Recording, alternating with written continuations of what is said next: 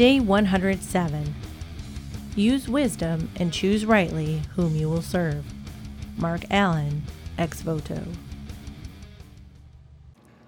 No one can serve two masters, for you will hate one and love the other. You'll be devoted to one and despise the other. You cannot serve God and be enslaved to money. Matthew 6 24. Who are you serving today? Good question, isn't it?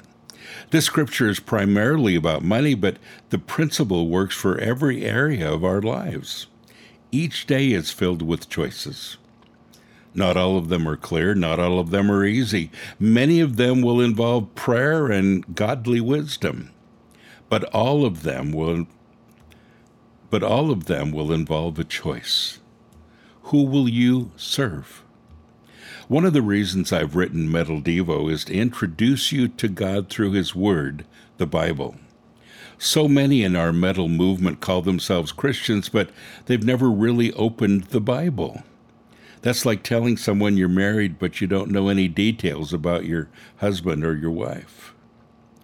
And when asked about her personality and her emotional and spiritual attributes, you answer, Well, I have no idea. She just makes me feel good. Not a very good answer, is it?